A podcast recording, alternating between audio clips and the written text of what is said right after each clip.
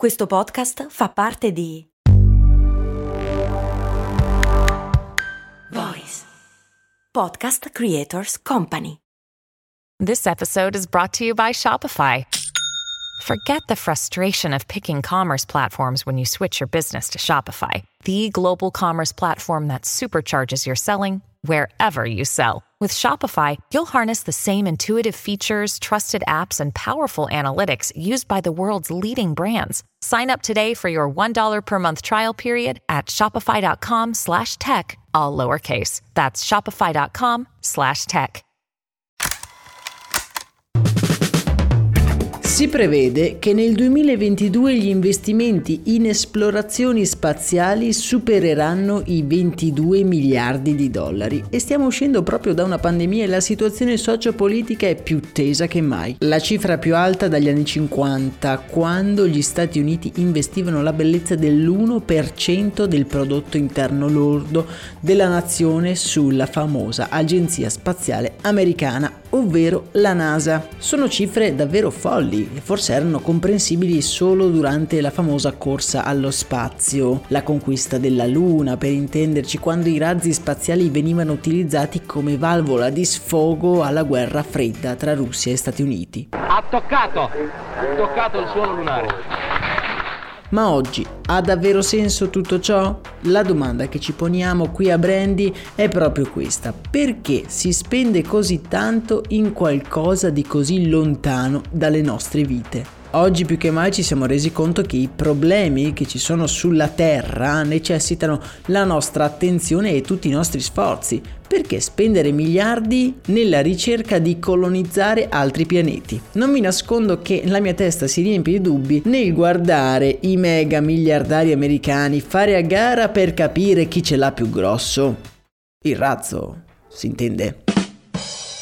Mi sembra davvero un hobby per straricchi ed è un peccato pensarla come la penso io, perché gli investimenti nell'esplorazione spaziale, anche se può sembrare difficile, hanno dei grossi impatti sulle nostre vite.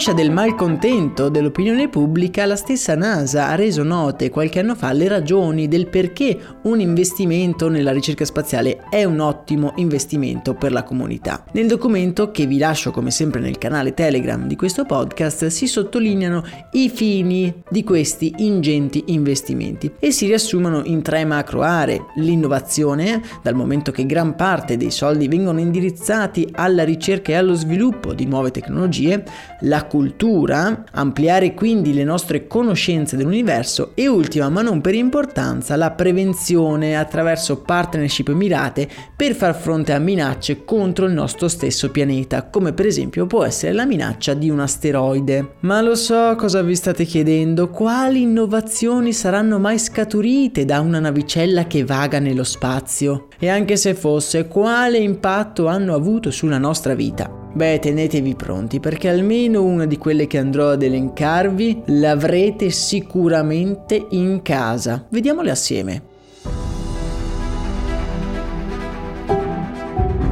Nel 1983 un certo Ted Wildeven sta lavorando ad un processo di purificazione dell'aria dello Space Shuttle. Durante i suoi esperimenti Ted utilizza una scarica elettrica per rivestire con un sottile strato plastico un filtro dell'aria. Questo film plastico è poi stato utilizzato dalla NASA come rivestimento di moltissime cose, tra cui anche le visiere dei caschi degli astronauti. Qualche mese dopo la creazione di questo materiale viene brevettato e arriva direttamente sul mercato e oggi a più di 35 anni di distanza ricopre la totalità dei nostri occhiali proteggendoli dai graffi. Alcuni appassionati di sport si ricorderanno quando nel 2008 venivano infranti con facilità disarmante tutti i record di nuoto. Il merito di questi risultati eccezionali era dei costumi e di un particolare materiale che rendeva gli atleti dei veri e propri proiettili nell'acqua. Quel materiale, utilizzato tra l'altro per la prima volta da un'azienda italiana, la Mectex, è stato realizzato inizialmente per le apparecchiature della NASA. Come non citare poi il Teflon e il Velcron, due materiali non inventati materialmente dalla NASA ma utilizzati massicciamente per la prima volta nelle esplorazioni spaziali per poi diventare parte delle nostre giornate. Un altro esempio è la coperta spaziale. Avete presente quella coperta leggerissima e argentata che di solito ci si mette addosso dopo aver subito un incidente? Quella stessa patina viene utilizzata nello spazio per rivestire non i corpi umani ma i razzi in modo da mantenerne la temperatura.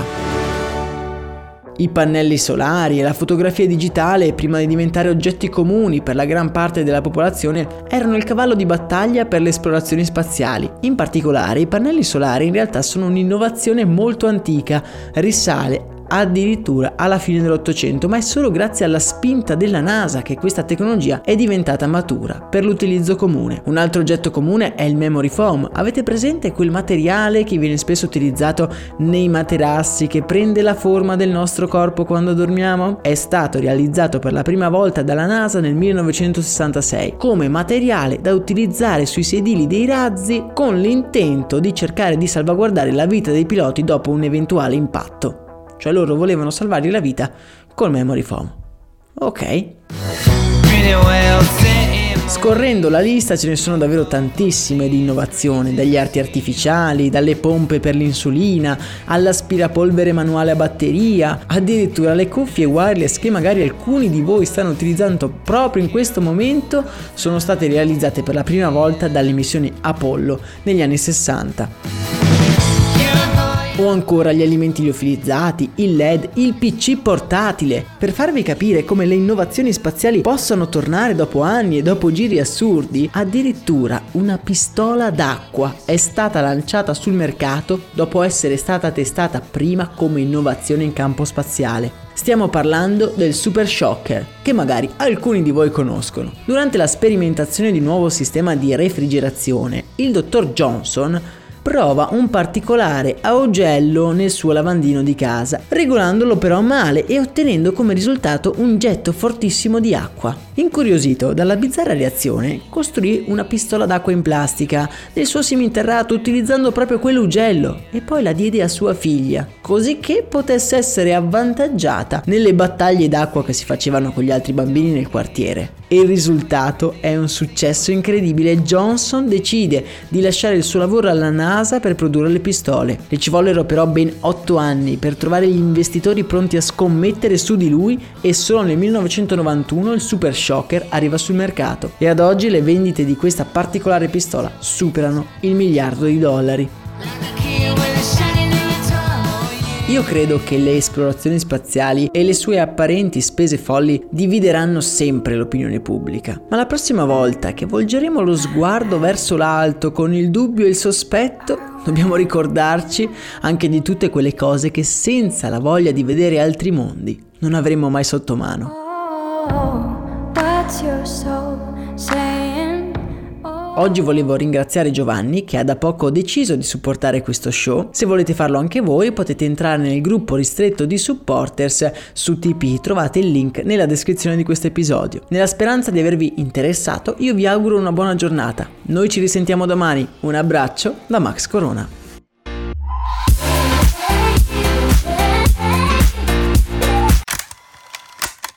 Hiring for your small business? If you're not looking for professionals on LinkedIn, you're looking in the wrong place. That's like looking for your car keys in a fish tank.